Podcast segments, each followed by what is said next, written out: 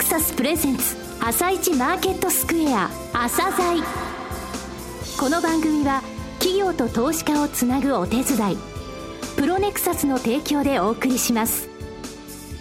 皆さんおはようございます。アシスタントの朝賀由美です。それではスプリングキャピタル代表チーフアナリストの井上哲夫さんと番組を進めてまいります。井上さんよろしくお願いします。よろしくお願いします。はい。今日も楽しみな企業をゲストにお招きしています今日ご紹介する企業は証券コード3455ヘルスケアメディカル投資法人ですえー、っとですね、まあ、企業といいますか、J リートさんですね、はい、今まであのいろいろとですね、えー、物流とか、えー、商業、オフィス、そして住宅とリートをご紹介してきましたが、はい、ヘルスケアリートさんです。えー初めてご紹介するヘルスケアのリートさんですので、はい、えー、ぜひお聞きください。はい、わかりました。また番組後半では井上さんの市場の見方をお話しいただきます。今日はどんなお話をされますか？あの中国発のショックという形で言われてますけれどもね、中国の方であの需給に関して一つ規制が入ったのと、あとそれだけじゃなく、今のあの不安心理ってものが、やっぱり米国にですね起因しているっていう部分をお話ししようと思います。はい、よろしくお願いします。それでは、朝鮮今日の一社です。朝鮮今日の一社。本日は証券コード3455 J リートであるヘルスケアメディカル投資法人さんをご紹介いたします。お話しいただきますのは、同社執行役員兼ヘルスケアアセットマネジメント代表取締役社長吉岡誠二さんです。本日はよろしくお願いします。こちらこそどうぞよろしくお願いします。えー、昨年3月19日に日本で2番目のヘルスケアリートとして上場されました。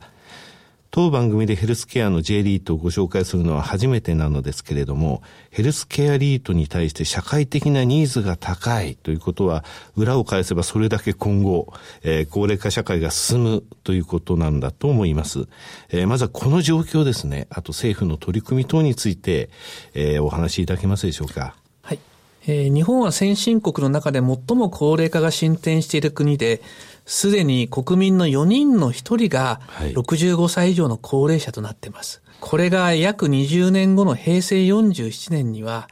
実に3人に1人が65歳以上になると。3人に1人、はい、と予想されています。また、高齢者の一人住まいも増えてきてまして、同じく20年後には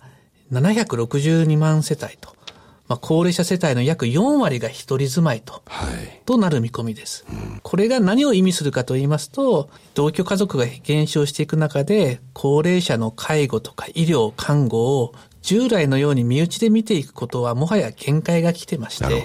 まさに外部のサービスに頼らざるを得なくなってきているとはい、ということです。こうした中で政府も平成32年までにサービス付き高齢者向け住宅等を中心に今の1.5倍から3倍、はい新たに50万人から100万人分供給を増やしていくことを政策目標として掲げています。なるほど。この上場までの道のりみたいなものを簡単に教えていただけますでしょうかね。はい。はい、えー、もともとこの我が国の高齢化が進展していく中で、はい、社会インフラとも言うべきこのようなヘルスケア施設、はい、この供給促進を金融面で支援していこうというのが、あの我々のリートの、はいまあ、言ってみれば原点です。はい、で、あの、主要スポンサーは三井住友銀行。はい。あと、介護医療業界で多彩な事業を展開しているシップヘルスケアホールディングス。はい。そして、あの、NEC のグループ会社で、ファンド運営に実績を有する NEC キャピタルソリューション。この3社でございまして、うん、はい。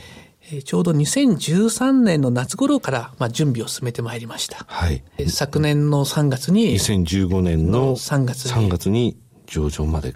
こぎつけたと、はい、そうですね。2年足らずで、おかげさまで無事上場させていただけたということかと思います。株主構成としてはこの3社でどれぐらい？えー、はい、この3社でですね、全体のですね、えー、70%近く、はい、えー、ご参加いただいております。えー、掲げる理念みたいなのございます？はい。えー、まさにあの我々はこの介護医療協会と資本市場をつなぐパイプ役として、はい、投資家の皆様のご資金を有効に活用して、うん、はい、有料なヘルスケア施設の整備拡充の一助となることで、はい、高齢社会の貢献を果たしていきたいというふうに考えております。はいうん、で、まあその結果としてですね、はい、ヘルスケア施設の入居者並びにそのご家族の方、はい、またあの皆様、投資家様をはじめ、国民一人一人が安心して生き生きと生活できる、社会の実現を目指していきたいと、というふうにしております。なるほど。はい、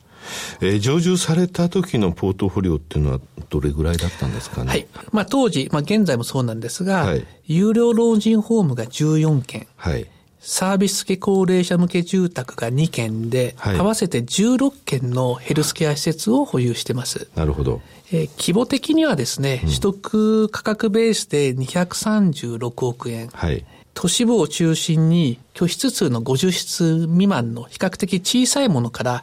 150室を超える比較的大型のものまで、はい、また入居一時金のない低価格帯のものから都心立地の、まあ、どちらかというと高級な施設まで、ありますね。まあ、幅広く、そこは組み入れをさせていただいています。えー、やはり強みっていうのはスポンサー会社との連携ですか、ね、はい、はい、あのー、おっしゃる通りでございます。はい、で、その中でですね、やはりあの、シップヘルスケア。はい。こちらがあの、まさに我々リートにとって鍵となる、はい。実際に施設を運営するオペレーター様とのパイプ役とという大きな役割を担っていといいただてます。大切ですよね。はいで、特にあのヘルスケア施設っていうのは、いわゆるオペレーショナルアセットと呼ばれるもので、はい、まあそういったアセットをきちっと運用していくには、うんはい、事業の運営状況とか、うん、あるいは継続性を評価できる目利き力。そうですね。はい。これに加えて、有料なオペレーター様と良好な関係を構築して、はい、それを持続できるコミュニケーション能力、はい、こういったものが非常に大切だと考えてもらいます。そうですね。このオペレーターはきちんとしてるぞとか、そういうところやっぱりきちんとわかるってことですよね。はいうん、あの、まさに同業者として、業界の事情をよく理解して、はい、そういったオペレーター様ときちっとした、うん、まあ、コミュニケーションが図れる。ねはい、実は、あの、そういった、まあ、実務にも精通した人材を、えー、まあ、取締役として、はい、えー、私ども資産運用会社の方にも派遣していただいております。はい、えー、こういったことがまさに、まあ、我々の陣営の大きな強みとというふうに考えております。えー、ただヘルスケアリートのもう一つの強さっていうのは、長期安定的なキャッシュフロー。はい。が可能となることだと思うんですが、この点について社長思われるところあります、はい、ヘルスケア施設っていうのは、オフィスや商業施設と違って、はい、世の中の景気動向を受けにくいと、といった特性を有してます。そうですね。はい、あの、例えば景気が悪いから、はい、老人ホームの入居者が減るとかですね、はい入院患者が減ってしまう、うん、まあ、そういったことは基本あまりございません、ねうん、えー、今後の成長戦略についてはどうお考えでしょうか？はい。えー、我々はの上場時の資産規模が236億円と、はい、まあ、比較的小さな規模でスタートさせていただいてますが、まずは上場後3年で500億円。はい、そして5年後をめどに1000億円まで拡大していくことを目指しております。はい、で、実はあの、すでにスポンサーが設立したいわゆるブリッジ SPC にて14物件、はい、総額で330億円以上のヘルスケア施設を保有してまして、はい、リートがこれらを優先的に取得できる権利をもうすでに確保しております。はい。うん、まあ、そういった意味であの今後の外部成長への道筋をつけていると。いうふうに言えます。となると、この後、えー、資産の伸びとしては大体どれぐらいのペース、何年後にいくらぐらいまでっていうのははい。見込みありますね。あのー、今ありましたように、まあ3年後で500。500。えー、まあ5年後で1000億円というところですが、はい。まあそうなると具体的にそれをどうやって、はい、あのー、拡大していくかということですが、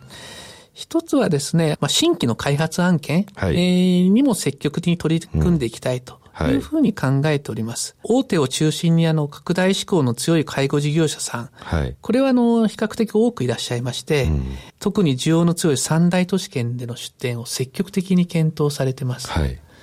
で一方で私ども陣営には個人、法人を問わず多くの土地法情報が寄せられてまして、なるほど。まあそういった土地情報と、えー、オペレーター様のニーズをうまくマッチングさせて、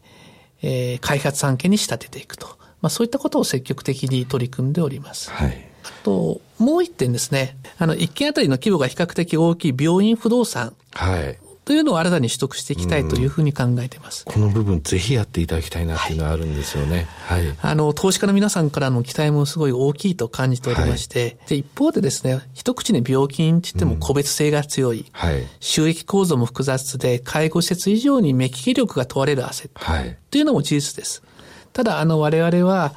まあ、スポンサーのシップヘルスケアが持っている病院作りのノウハウを活用できる、はい、そういった強みを発揮できるというふうに考えております。はい。えー、最後になりましたが、リスナーに向けて一言お願いします。投資法人としての新たな取り組みとして、今期末より投資主優待制度を導入いたします。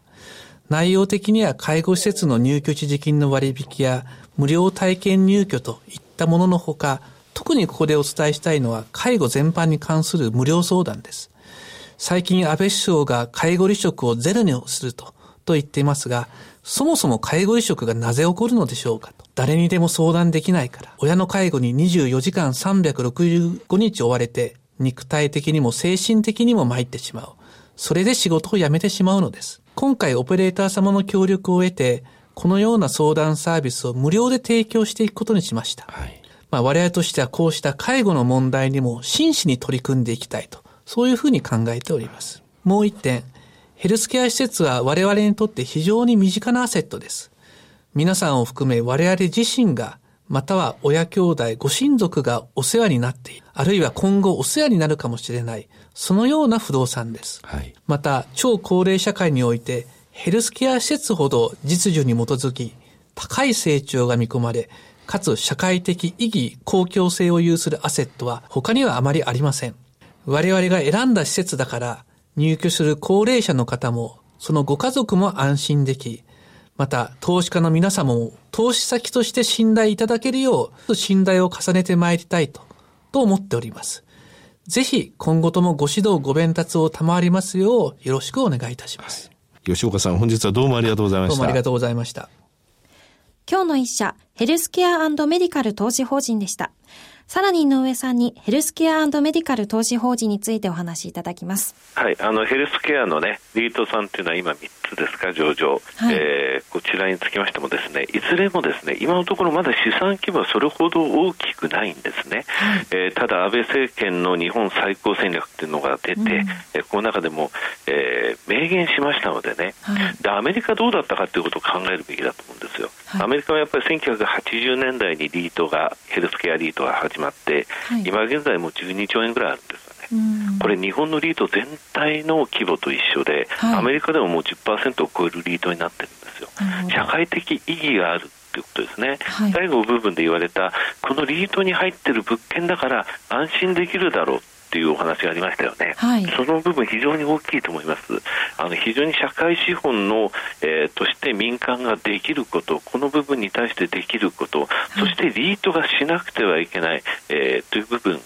そしてリートに入ってれば安心なんだという、そういうところでですね、あのこのところっていうのは進んでいくのではないかなというふうに一つ思ってますね。はい、わ、はい、かりました。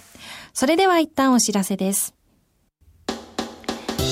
企業ディスクロージャー IR 実務支援の専門会社プロネクサス上場企業のおよそ6割2200社をクライアントに持つこれはアジア証券印刷の時代から信頼と実績を積み重ねてきたからこそ。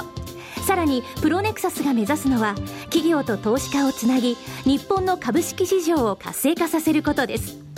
プロネクサス私たちは個人投資家の皆さんを応援します。井上哲夫今日のストラテジー。それでは井上さん、後半の解説もよろしくお願いします。はい、えー、日経平均がですね、今年に入って1日も上昇してないんですよね。はい、はい、それでまあ昨日もね夜テレビやってたんですがちょうど終わりの11時45分ぐらいの時には先物1万7500円をキープしてたんですけれどもね、はい、終わってみたら3月切りは、えー320円ですか、はい、もうちょっと上で寄りそうですけれどもね、はい、ただここでですねもうテクニカル的にはかなりのところまで来てると思います。私はあの年末朝鮮セミナーで申し上げたあの範囲、はい、今年日経平均1万7500円、2万800円っていったその1万7500円割っちゃったんですけどね、ねはい、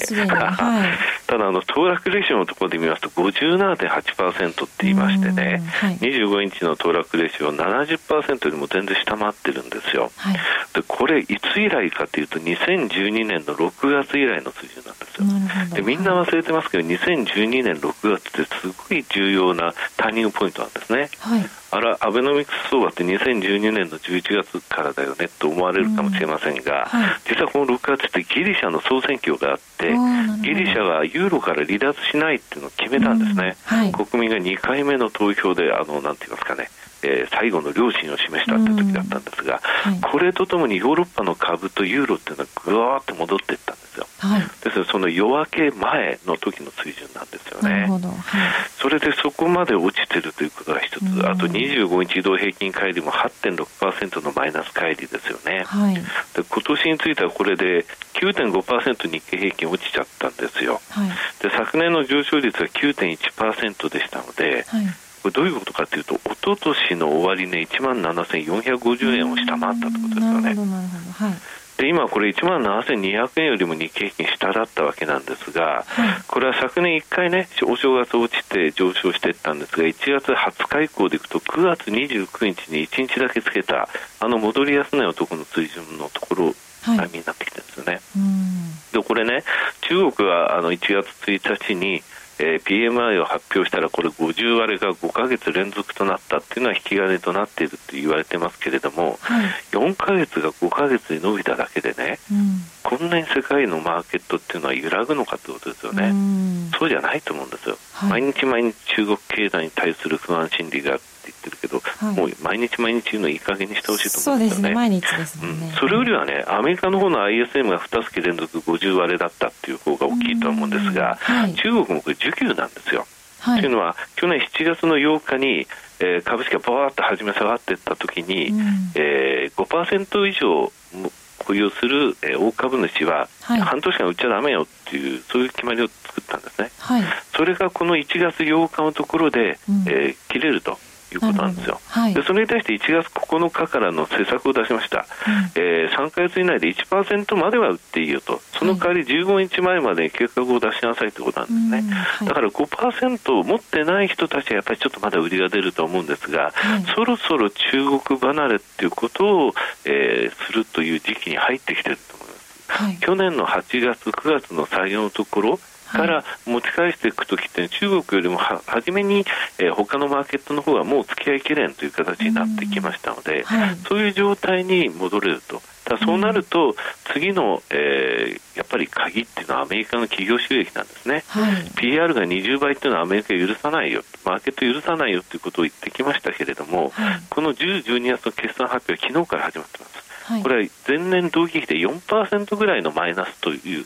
えー、過去ちょっとですねここ3、4年なかったぐらいの、えー、数字のマイナスになるんですが、それによって私は3月の利上げ、みんなやるって言ってますけど、やらないと思います。ね、うん、そっちの方向に向けてもコンセンサスができれば、えー、マーケット落ち着いてくるというふうに思います。わ、はい、かりました、はい、井上さん、今日もありがとうございました。この後は東京市場の寄り付きです。朝鮮。この番組は企業と投資家をつなぐお手伝いプロネクサスの提供でお送りしました。